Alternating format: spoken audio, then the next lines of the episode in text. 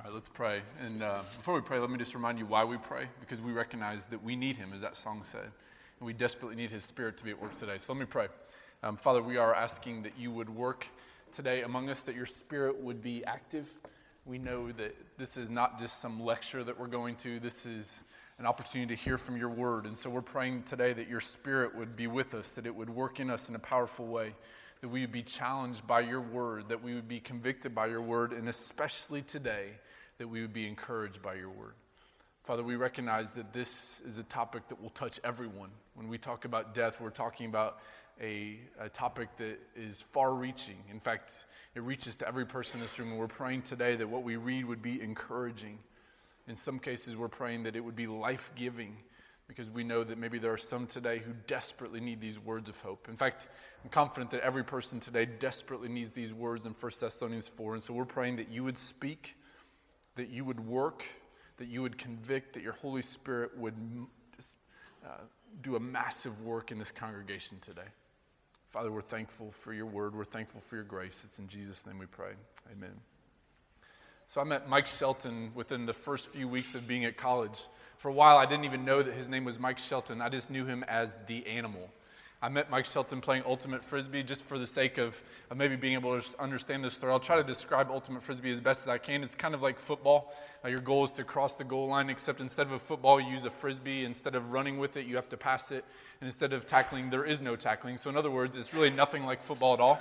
But I just can't really think of a better illustration to say it's kind of like football. But anyway, I was playing Ultimate Frisbee. I'd never played before. Some guys on my dorm floor invited me to go play Ultimate Frisbee with them.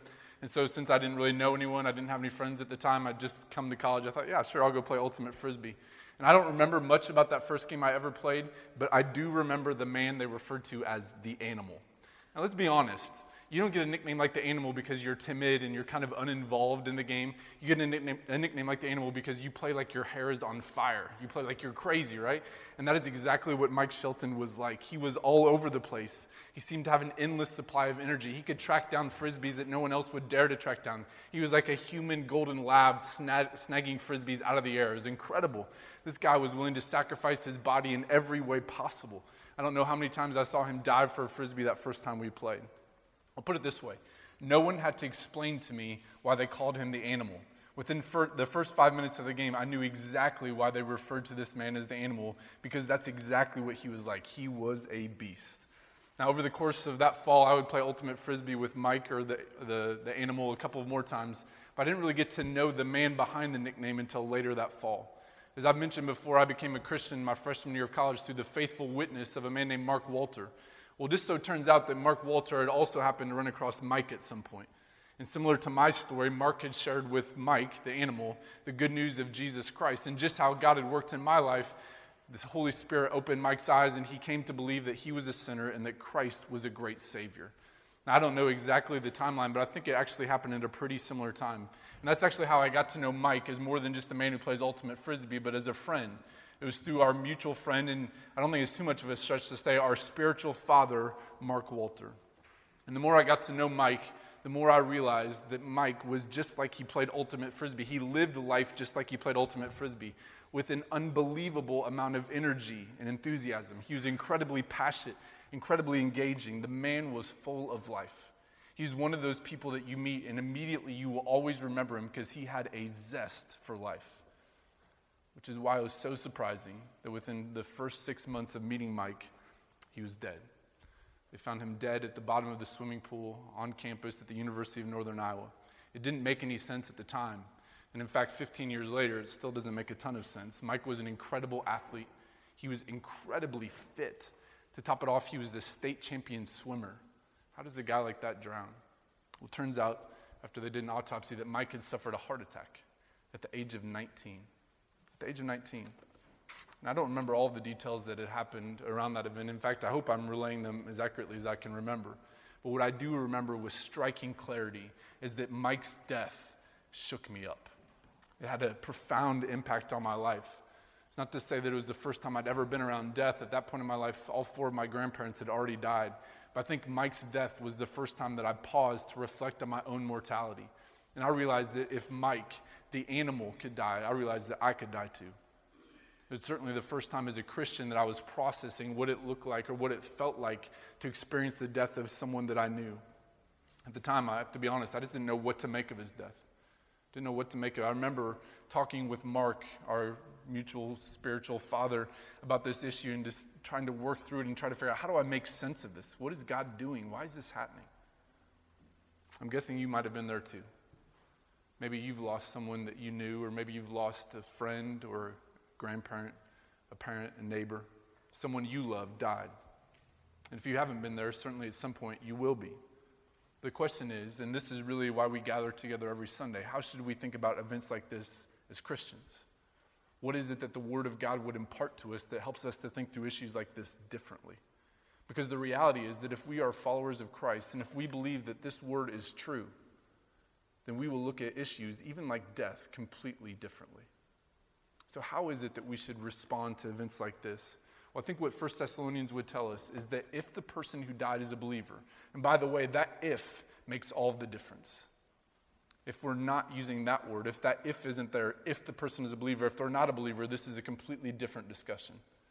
But if they are a believer, then we will grieve, but we will grieve with hope.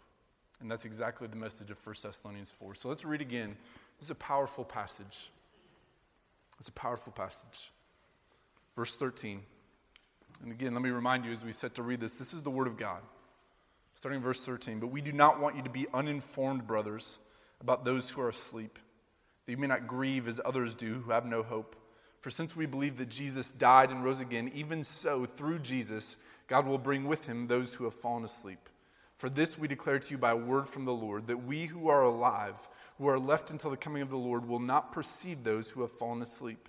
For the Lord himself will descend from heaven with a cry of command, with the voice of an archangel, and with the sound of the trumpet of God. And the dead in Christ will rise first. Then we who are alive, who are left, will be caught up together with them in the clouds to meet the Lord in the air, and so we will always be with the Lord. Therefore, encourage one another with these words. I think verse 13 is the key to understanding the tone of this passage. Look at what it says again in verse 13. We do not want you to be uninformed, brothers, about those who are asleep, that you may not grieve as others do who have no hope.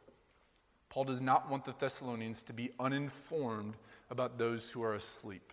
Now, for the record, sleep was a commonly used metaphor at the time to describe someone who had died. In much the same way that we would say something like rest in peace. That's the same thing that's being conveyed here. We don't need to read some deep theological truth into this. This is just a common way of saying those who have died. And what Paul is saying here at the beginning of chapter 4, or I guess at the end of chapter 4, is that he does not want the Thessalonians to be uninformed about those who have died, and specifically about the Thessalonian believers who have died. Again, I think he's addressing the death of those who believe in Christ. And the reason he wants them to be informed is so that they can grieve with hope. That is the tone of this passage. The tone of this passage is that it's meant to encourage and it's meant to give hope. Now, the reason that Paul is writing about this is likely there's some confusion about the second coming of Christ. It seems likely that the people were confused about when Jesus would come. They were under the impression that Jesus was going to come immediately. And so they're confused that some of the people they loved who are believers are dying. They can't figure it out. And it seems that they're also concerned that maybe they would be at a disadvantage, that they wouldn't be able to celebrate the return of Christ in the same way. And so that's why Paul is writing here. He wants to clear up any confusion, he wants to clear up any areas that they are uninformed. And so to do that, Paul writes here, and he says, I want you to be informed. I don't want you to be uninformed, is how he says it, so that you can grieve with hope. Now, listen, if ever there was a passage that would be relevant for every person in this room, this is it. Right? This is it. Every single person in this room will face the reality of death at some point. And while this passage encourages Christians that we should grieve with hope, even in the midst of death, I think it's also important for us to note that while it's true we have hope, it's also true that we will still grieve. So we don't want to just wash over this and say, oh, this is, this is all a message of hope. There is still a reality here that even as Christians, we will still grieve the death of those who are in Christ. Listen, I can hardly bear the thought of losing my family. The thought of my wife dying, for example, it terrifies me. If that happened, I can't even begin to fathom the depths of grief that I would feel. But here's the point of 1 Thessalonians 4 that even though that's true, even though we may experience unbelievable grief at the death of loved ones, if they are in Christ, then that grief is still a grief filled with hope. And it's not a false hope based on empty promises. Listen, we've all been in situations where people have proclaimed a hope that we know is just nothing but empty words. I've been at multiple funerals in my life where people have tried to convey some sort, some sort of hope that's not connected to Christ. And I knew, and I think maybe even the person preaching it knew, that that was no real hope. Listen, the hope that we are conveying is a hope that is based on the unchanging promises of the Word of God. Listen, death, as you know, is a reality for all people, Christian or non Christian. Death will affect all of us. But the difference, and this is a huge difference, is that we grieve as those who have hope. I remember several years ago now, I think it was about the time my sister was graduating from high school, so maybe three or four years ago, um, my family made our way back to Iowa to visit my parents, uh, Tanya, and I think at the time we had two or three kids, somewhere in there. We have, we have a lot of kids. I, keep, I can't keep track. But we had two or three kids at the time, so we went back to Iowa. I remember one night, my brother and my sister and I, we were reminiscing about all the days growing up in Sheraton, Iowa, all the good old times back in rural Iowa growing up. And so we were flipping through our old high school yearbooks. I don't know if they do that here in New York. I assume that they have high school yearbooks, but if not, it's just basically a, a book of photos, right? Like keeping track of your high school career. So we were flipping through the yearbooks, and I remember we got to the end of one of them. I think it was actually my sister's. And the very last page of the yearbook was a tribute to a girl who had died in her class that year. There was a girl who'd passed away in a car accident over the course of that year. And so the last page of the yearbook was a page that was written in memory of her. Obviously, it was a terrible and a tragic event. And so in this yearbook page, there's this, this page that was written that was both moving, it was incredibly moving, at the same time, incredibly haunting. I couldn't help but be moved by the grief I could sense as this person was writing. I think it was the person's cousin. And you could sense the pain and you could sense the grief. It was just oozing off the page. It was, it was so moving because you could just sense how, pain, how much grief and pain she was feeling. But what was missing and what made it so haunting is that there was no hope. Now, for the record, I, I, don't know this girl who passed away, and I know nothing of whether she had a relationship with Christ or not. So I'm not speculating on that. I'm just speculating on what I saw on this page and what I distinctly remember reading as I read that tribute page and what I remember feeling as I, I, sensed this great grief. And sadly, I realized that there was no hope. As I read the passage over and over, and I, as I was moved, as I read this page over and over, I realized that while this grief is real, there was no hope. There was no hope. And that hopelessness, it was suffocating. It was suffocating. Sadly, I've been to um, some funerals of even my relatives, and I've heard, I've heard sermons that are given, and I know that there's no basis of real hope in those sermons. It's suffocating, isn't it? A grief without hope is just hard to deal with. But here's the point of 1 Thessalonians 4 as Christians, even in the midst of pain, even in the midst of death, we grieve as those who have hope. And that hope, as laid out in verses 14 through 17, is based on two. It's based on the fact that Jesus died and rose again. And then the second builds on that. The first is the foundation for the second. The second hope is that those who are in Christ will be resurrected with him. So our hope is based first and foremost on this that Jesus died and he rose again. Look at verse 14, the very beginning part of verse 14. It says this For since we believe that Jesus died and rose again, right, it's pretty straightforward. As believers in Christ, we believe that Jesus came. He came to earth, he was fully God and fully man, and he lived a perfect life. He lived the life that we could not live. The fact of the matter is that we are incapable of keeping the law the Ten Commandments, other moral laws, we are incapable of keeping them perfectly because we are sinful. We have a sinful nature and we will always rebel against God. But there was one, Jesus, who came and lived the life that we could not live. And then he died the death that we were to die. He took on the wrath of God on our behalf, despite the fact that we were the ones who deserved it. He was the one who took the wrath of God on our behalf. So he lived a life we could not live, and he died the death that we were to die. And then three days later, he rose from the dead. And in his resurrection, he conquered death. Listen, the importance of the resurrection cannot be overstated. We like to talk a lot about the cross, and we should, rightfully so. It's because of what Jesus did on the cross that our sins can be forgiven. But I think sometimes we underestimate or we don't talk enough about the importance of the resurrection. As 1 Corinthians 15 argues, if Christ has not been raised from the dead, our faith is meaningless. In fact, let me quote directly from 1 Corinthians 15, verse 17. If Christ has not been raised, your faith is futile and you are still in your sins. I think that explains why Paul says what he does at the beginning of 1 Corinthians 15, which, by the way, in terms of the resurrection, no passage is as helpful or as thorough as 1 Corinthians 15. But at the beginning of 1 Corinthians 15, he says this I delivered to you as of first importance what I also received that Christ died for our sins in accordance with the Scriptures, that he was buried, that he was raised on the third day in accordance with the Scriptures, and that he appeared to Cephas and then to the twelve. This is an issue of first importance. Listen, the resurrection is not a fairy tale that we made up so that we can look for Easter eggs on Easter morning. It's not a fairy tale that we made up so that we can celebrate the Easter Bunny or so that we can have another excuse to have a holiday. No, the resurrection, as 1 Corinthians 15 states, is of utmost importance. It's of utmost importance. All of Christianity rises and falls with the resurrection of Jesus Christ. Christ died on the cross, and three days later, he rose from the dead. This is a fact that is assumed throughout the New Testament. And in fact, it's mentioned here rather matter of factly in 1 Thessalonians 4. We believe that Jesus died and rose again. It's assumed, but let's not skip over it.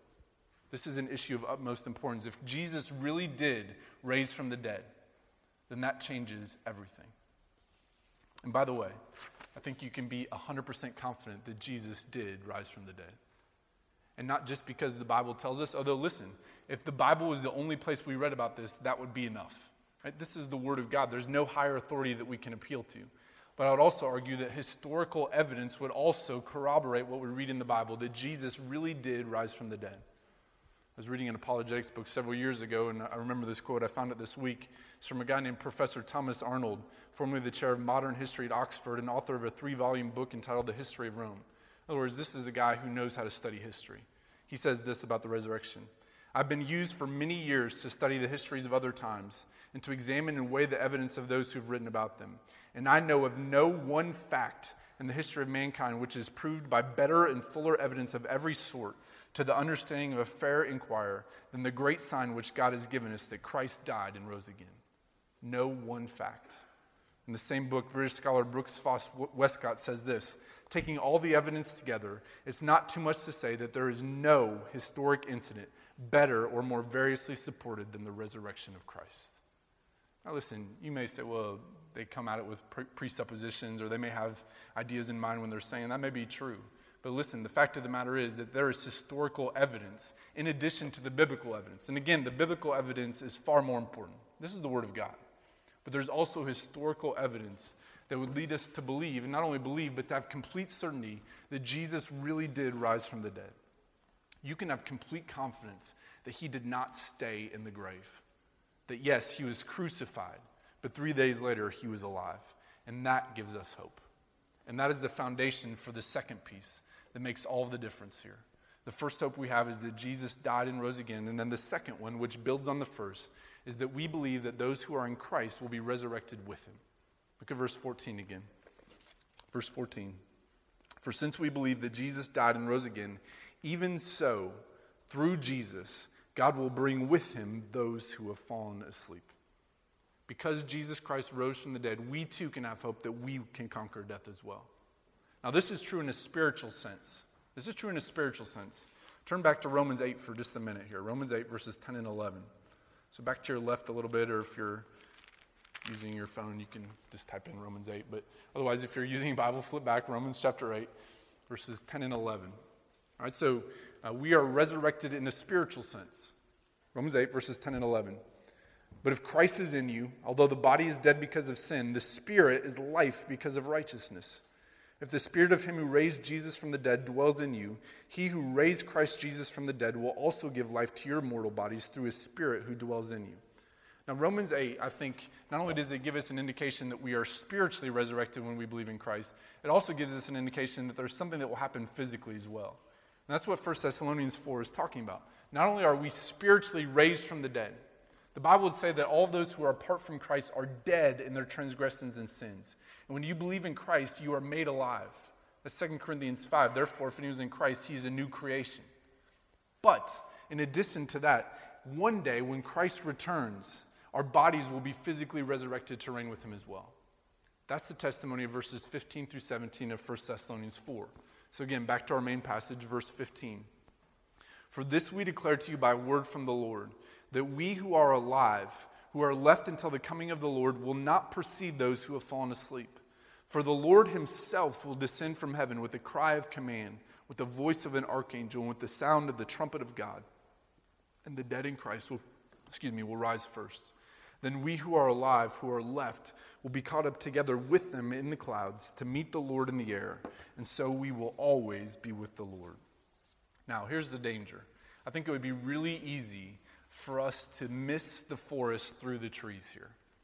What I mean is, it would be really easy for us to get bogged down in the details of this passage and forget the big picture, to see the trees but miss that we're in a forest. All right, so it'd be really easy for us to start wondering well, what about this archangel?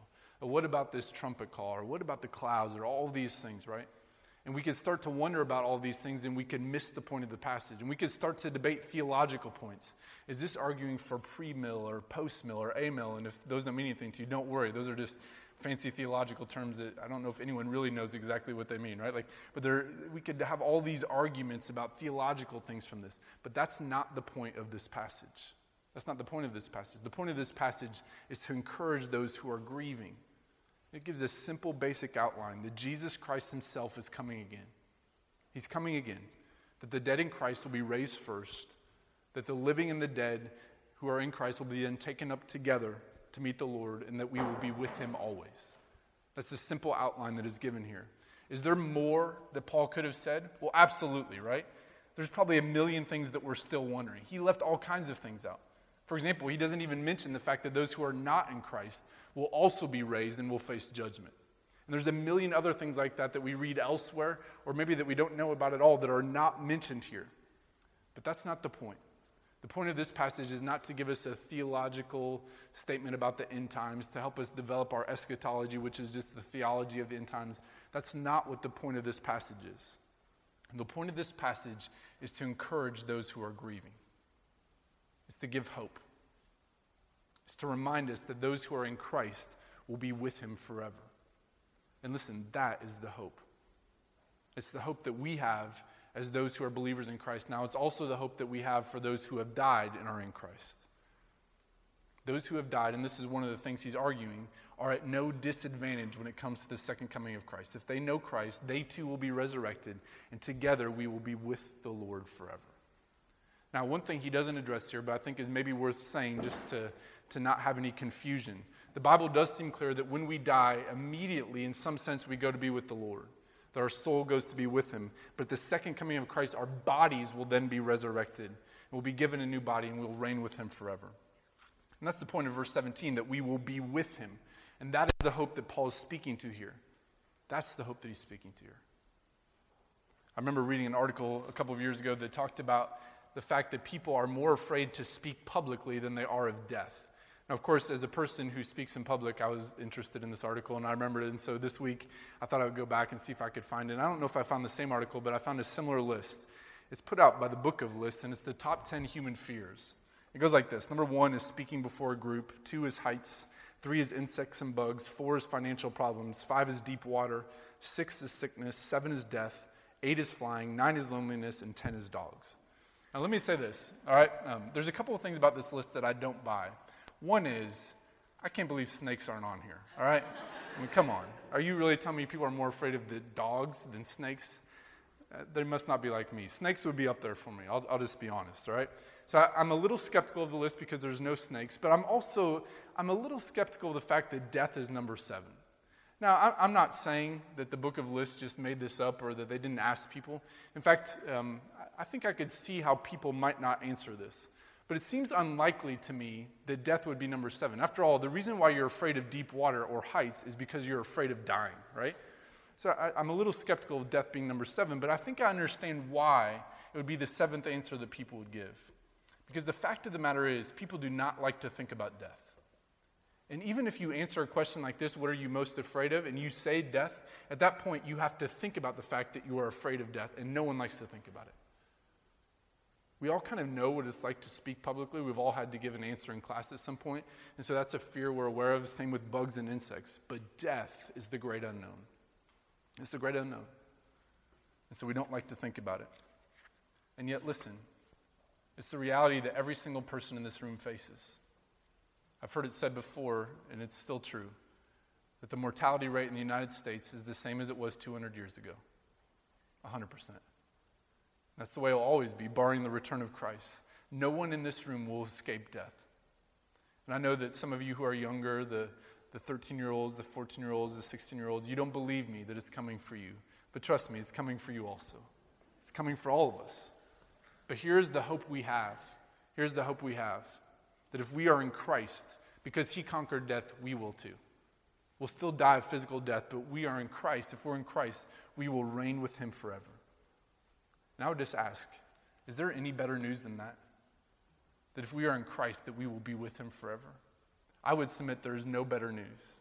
And I would say if you walked in here today, and I, don't know what your state was when you walked in here today. Maybe you walked into the sanctuary today and you know nothing of Christ. Or maybe you've been going to church for all of your life and yet you've never actually committed to following Christ. You've never come to the point where you've turned from your sin and trusted in Him. I would beg of you, I would plead with you, I would urge you that there is no better news today that then you can turn from your sin and trust in Jesus. And if you do, your sins will be forgiven and you will be with him forever. You will be with him forever. And that is the good news that we all need to remember that we will be with him forever. That is the good news of 1 Thessalonians 4. Listen, I don't know what you think of when you think of heaven. Maybe you think of angels playing harps, or maybe you think of people taking a nap on the clouds, or maybe you think of an eternal church service.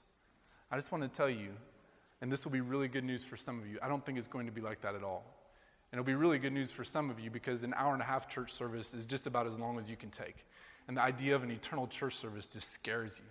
But I don't think heaven's going to be like that at all. And don't get me wrong, I think we'll worship. I think it'll be constant worship. But we'll love it. And I don't know what it will look like. I suspect it won't be one long, unending church service. But trust me, if it is, there'll be a much better preacher, right? Praise God for that. Here's the thing the best part of heaven, the best part of heaven is that we'll be with him. I don't know what you think of when you first think of heaven. Maybe you think of being re- reunited with loved ones, or maybe you think of death, or no more death, no more pain, no more sorrow. Maybe you think of the streets paved with gold. That's all well and good. But if you think of heaven, if your picture of heaven doesn't have God in it, rest assured it's not heaven. It's not heaven. Because the best part of heaven is that we will be with Him. Let's never lose sight of that. That is the best part. And incidentally, I would argue that is why every Sunday we should always talk about Jesus. That's why every Sunday should always come back to the Savior. Because our goal is not to fall more in love with rules. Our goal is not to fall more in love with religion. Our goal is not to fall more in love with knowledge. Our goal is to fall more in love with the Savior the Savior that rescues us from our sin, and the Savior that we will be with forever. I think sometimes we get so focused on the here and now that we forget that the best part is still to come. And that's exactly why verse 18 is so crucial in this passage. Listen to what verse 18 says. Verse 18 Therefore, encourage one another with these words.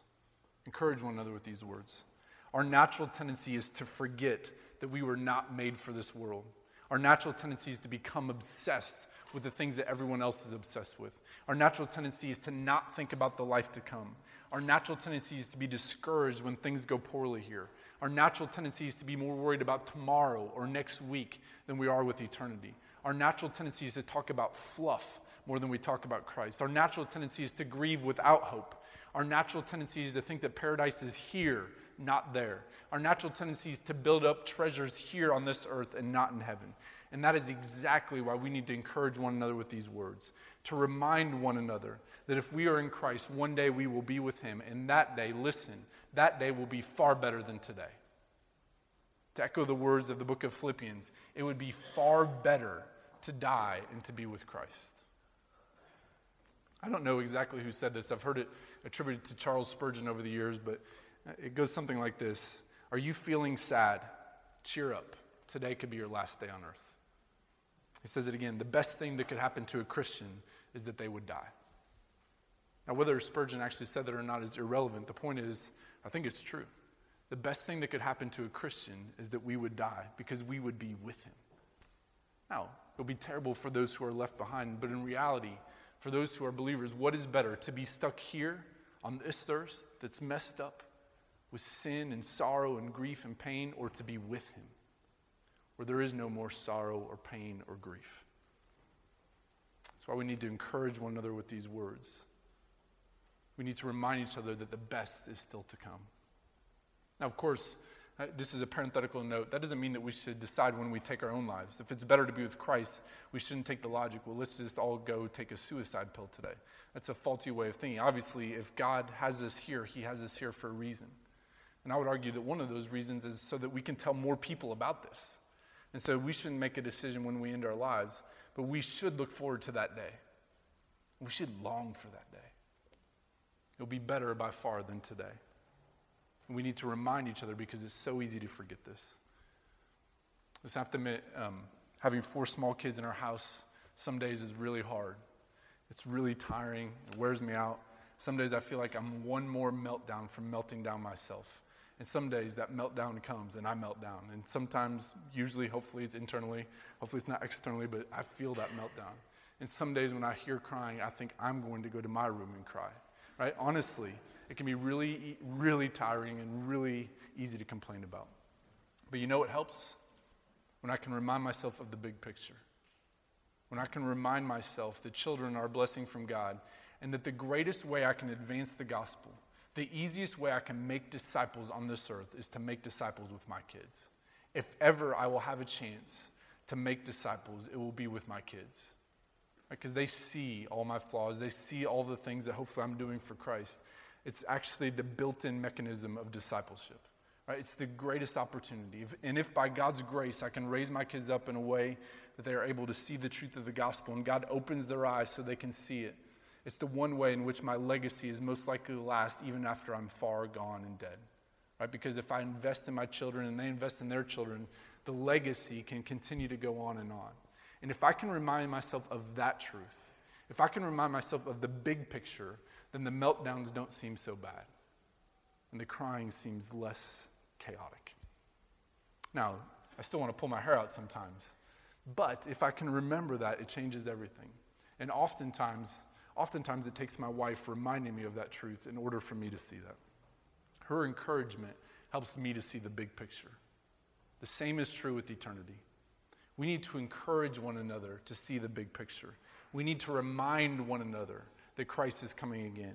We need to remind each other that we will be with Christ forever. Now, a word of caution here. I think there's a way of encouraging that's not really encouraging.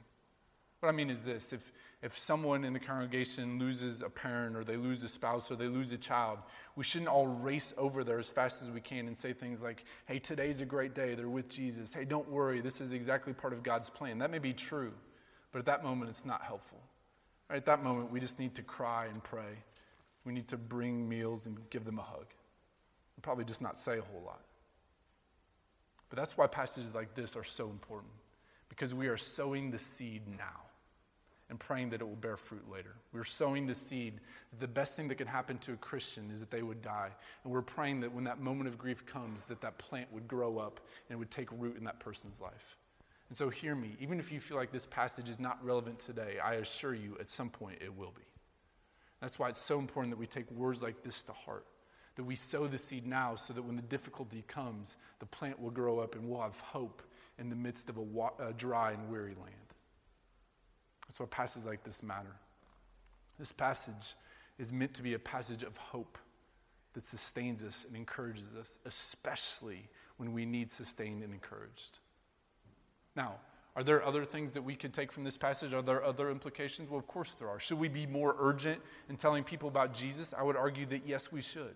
Should we live differently knowing that Christ will return? I would argue that yes, we should. In fact, next week, that's the exact argument that 1 Thessalonians 5 is going to make. But that's not the point of this particular passage. The point of this passage is that it's meant to offer hope. It's meant to be encouraging. It's meant to give comfort. And you know what? I would say it does exactly that. When Mike Shelton died in the swimming pool, you know what it was that brought me around? You know what ended up allowing me to come out of this kind of funk that I was in and this stupor of wondering, what do I make to this? What ended up bringing me to a place of joy and hope? It was passages like this one. Because when I think of Mike Shelton, here's what I think of now. I think of the fact that I'm so grateful that my friend Mark shared with him. And that by God's grace, he came to know Christ. Because that made all the difference, didn't it? When his body was cold and lifeless on the bottom of that swimming pool, there was still life. There's still hope. And that hope is that Mike is now with Christ, and one day his body will be resurrected to be with him forever. And listen, that is the hope that is offered to every person in this room also. That if you will trust in Christ, one day you will reign with him forever. I just want you to know that that is a hope that changes everything. That is a hope that never ceases. That is a hope that you can count on. And that is a hope that you can look to even on the darkest day. Let's pray. Father, we thank you for the great hope that is offered in your word here in 1 Thessalonians chapter 4. We thank you that there is a great hope that Jesus rose from the dead, and because of that, those who trusted in Christ will be resurrected with him also. We know this is an issue that we don't think about much, but we're praying that it would be something we think about today, and that we would examine our hearts and figure out are we truly in you? Do we have a relationship with you? Because we know in the end that makes all the difference. Certainly, we're praying that if times of grief are to come, or even as we look back on believers who have already died, we're praying that a passage like this would encourage us greatly. That your word would sink down deep into our hearts, that it would minister to us today, that it would give us hope where maybe we're feeling hopeless. It's in Christ's name we pray. Amen.